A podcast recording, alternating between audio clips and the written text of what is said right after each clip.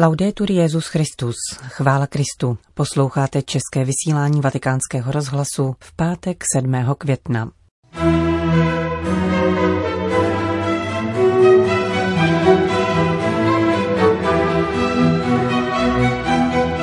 Papež se modlí za pandemickou situaci v Indii.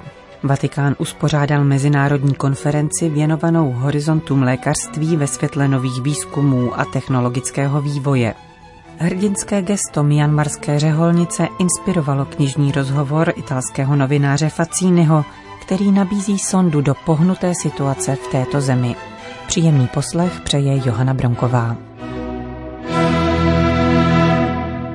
Zprávy vatikánského rozhlasu. Vatikán Indie. Papež František zaslal poselství předsedovi Indické biskupské konference kardinálu Osvaldu Graciosovi v souvislosti s druhou vlnou koronavirové pandemie, která zasáhla Indii. Papež vyjadřuje duchovní blízkost a solidaritu celému národu a zejména místnímu katolickému společenství a ujišťuje o modlitbě za brzké uzdravení a boží útěchu pro všechny nakažené.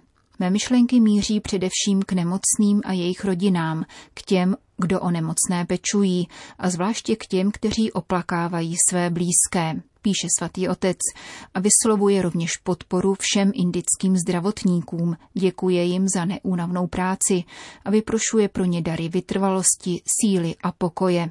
Papež také vyjadřuje vděk za charitní dílo indické katolické církve a za angažovanost mnoha mladých lidí. V závěru poselství připomíná všechny věrné zemřelé, včetně velkého počtu kněží a řeholnic, které svěřuje pánovu milosrdenství. V těchto dnech nesmírného zármutku nás utěšuje velikonoční naděje a neochvějná víra v Kristův příslip nového života. Uzavírá papež František telegram, jehož adresátem je bombejský arcibiskup kardinál Oswald Gracious. Vatikán. Od příští středy 12.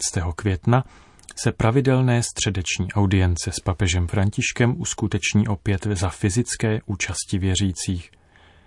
Budou se konat na nádvoří svatého Damase za dodržení patřičných epidemiologických opatření.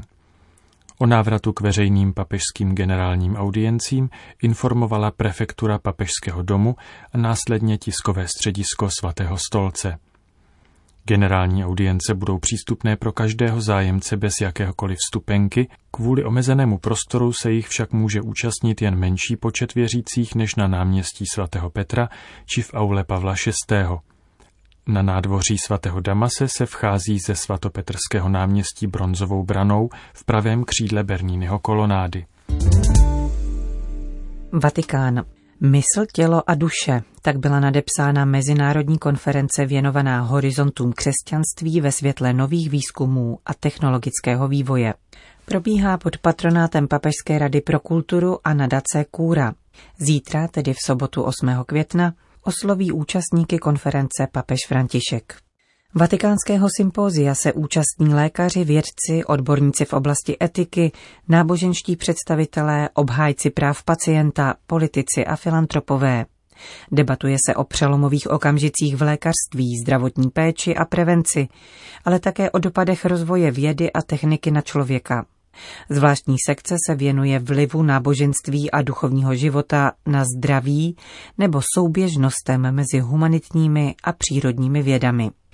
Jak podotýká kardinál Gianfranco Ravázi, předseda Papežské rady pro kulturu, na potřebu takto celistvého přístupu k problému zdraví výrazně poukázala stále ještě trvající pandemie. Uvědomili jsme si to zejména v době lockdownu, kdy se ukázalo, že potřebujeme nejen efektivní očkování, které by dokázalo ochránit před chorobou naše tělo, Ukázalo se, že problémem je také samota, izolace, uzavření v ohraničeném prostoru, navzdory našemu instinktivnímu vyhledávání vztahů, nejen virtuálních, ale především bezprostředních. Pochopili jsme, že problém je složitý, daleko hlubší. Tato konference, kterou jsme zorganizovali zejména ve spolupráci s americkým akademickým světem, je tedy velmi zajímavá. Usilujeme totiž o navázání dialogu mezi zkušenostmi, které se od sebe velice různí. Proto se jí účastní nejen lékaři a vědci, ale také odborníci na etiku a představitelé náboženství. Podle našeho mínění má dnes zásadní význam dialog a konfrontace. Říká kardinál Gianfranco Ravasi, předseda Papežské rady pro kulturu. Vatikán. Jak informovalo tiskové středisko svatého stolce, ve čtvrtek odpoledne se formou videokonference uskutečnila schůzka Rady kardinálů, pracovní skupiny, kterou papež František pověřil reformou římské kurie. Nejbližší spolupracovníci papeže Františka spolu s ním jednali o důsledcích pandemie a pomoci nejpotřebnějším – Zároveň se zaměřili na změny v různých směrnicích římské kurie, které vyvolá zavedení nové apoštolské konstituce. K zasedání Rady kardinálů se ze svých zemí připojili kardinálové Maradiaga, Marx, O'Malley, Gracias a Bezungu. Vatikán zastoupili kardinál Parolín a Bertello spolu se sekretářem rady monsignorem Markem Čelínem. Papež sledoval jednání z domu svaté Marty a pronesl úvodní pozdrav. Poté, jak informuje tiskové sdělení svatého stolce, každý kardinál popsal situaci ve své oblasti, ekonomické a sociální důsledky pandemie a práci církve z hlediska zdravotní péče, obnovení hospodářských činností a podpory poskytované nejpotřebnějším. Členové Rady kardinálů dále diskutovali o vhodném pracovním postupu, který si vyžádá revize a oprava některých směrnic římské kurie poté, co vstoupí v platnost nová apoštolská konstituce o římské kurii. Zabývali se také dalšími perspektivami, které text nové apoštolské konstituce odkryl. Příští setkání Rady kardinálů bylo naplánováno na červen, uzavírá vatikánské tiskové prohlášení.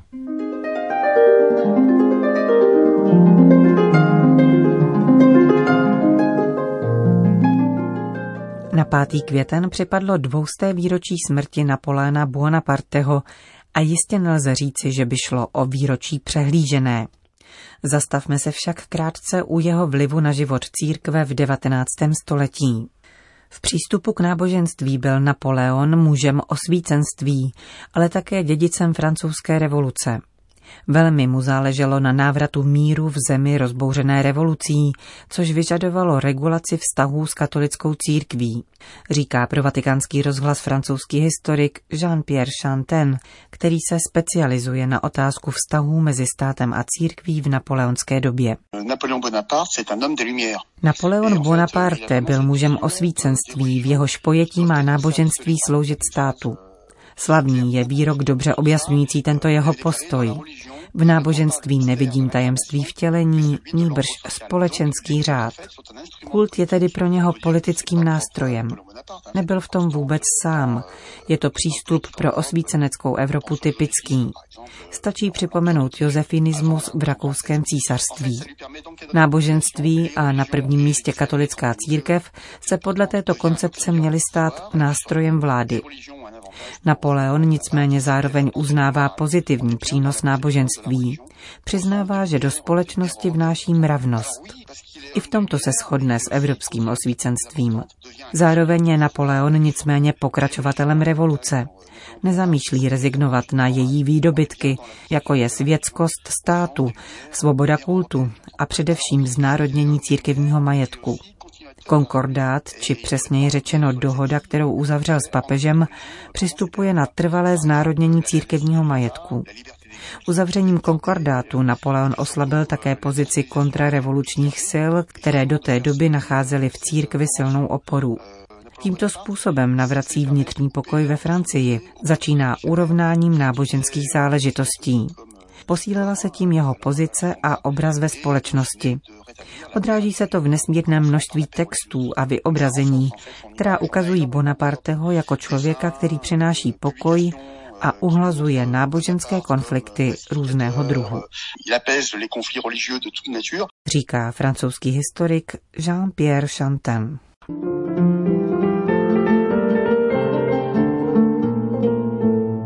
Zabijte mě, nezabíjejte lidi.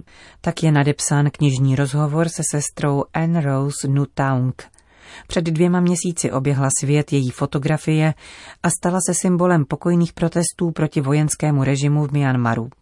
Řeholní sestra poklekla na ulici před těžkooděnci a zastavila útok policejní jednotky.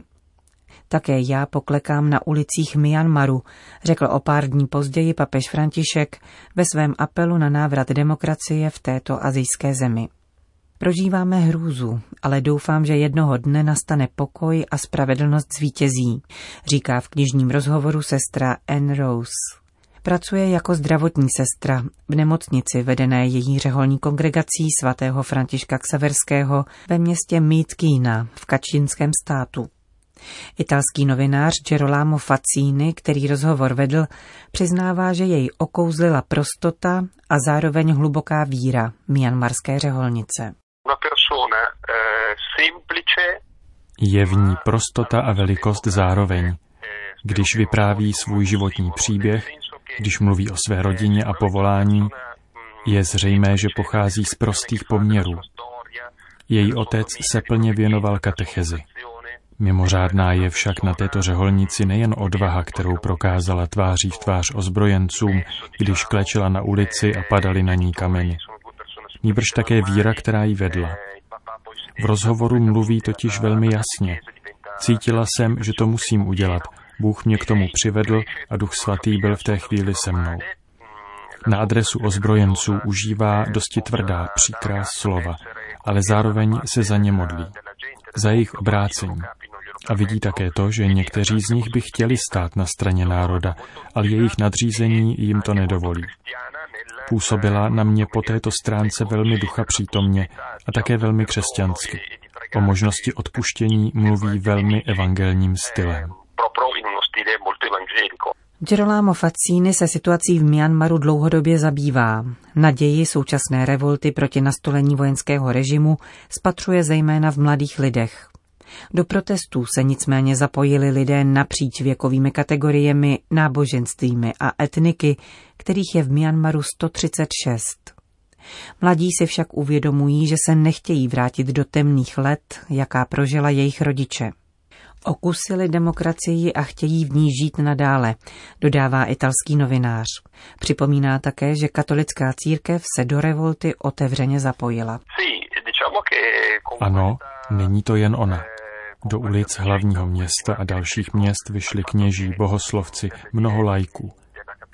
To všechno je znamením, že katolická církev se tentokrát více než kdy dříve postavila na stranu lidí. V zemi, kde podobně jako v mnoha dalších azijských oblastech potkáváme předsudek, který v katolickém náboženství vidí něco nevyhnutelně cizího, církev vstoupila naplno do této situace, aby řekla, jsme solidární s národem, jsme na stejné straně a riskujeme tak jako jeho lidé. Nezapomeňme, že například v prvních dnech protestů arcibiskup Mandalej z druhého největšího myanmarského města byl vyfotografován s gestem, kterým se přihlašoval k hnutí občanské neposlušnosti proti aroganci vojáků. Jak je známo, kardinál Bo velmi jasnými slovy vyjádřil, kde stojí církev. Připomíná italský novinář Gerolamo Faccini. Hlavním problémem současné situace v Myanmaru je skutečnost, že armáda je státem ve státě, nepředstavuje pouze vojenskou moc. Drží dvě velké holdingové společnosti spravující státní podniky, nemocnice, pozemky a nemovitosti. Jde tedy o spleť politických a hospodářských prvků.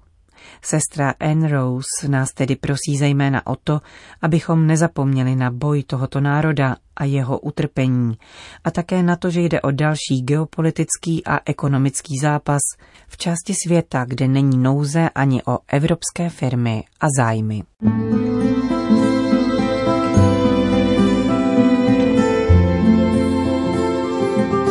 Končíme české vysílání vatikánského rozhlasu. Chvála Kristu. Laudetur Jezus Christus.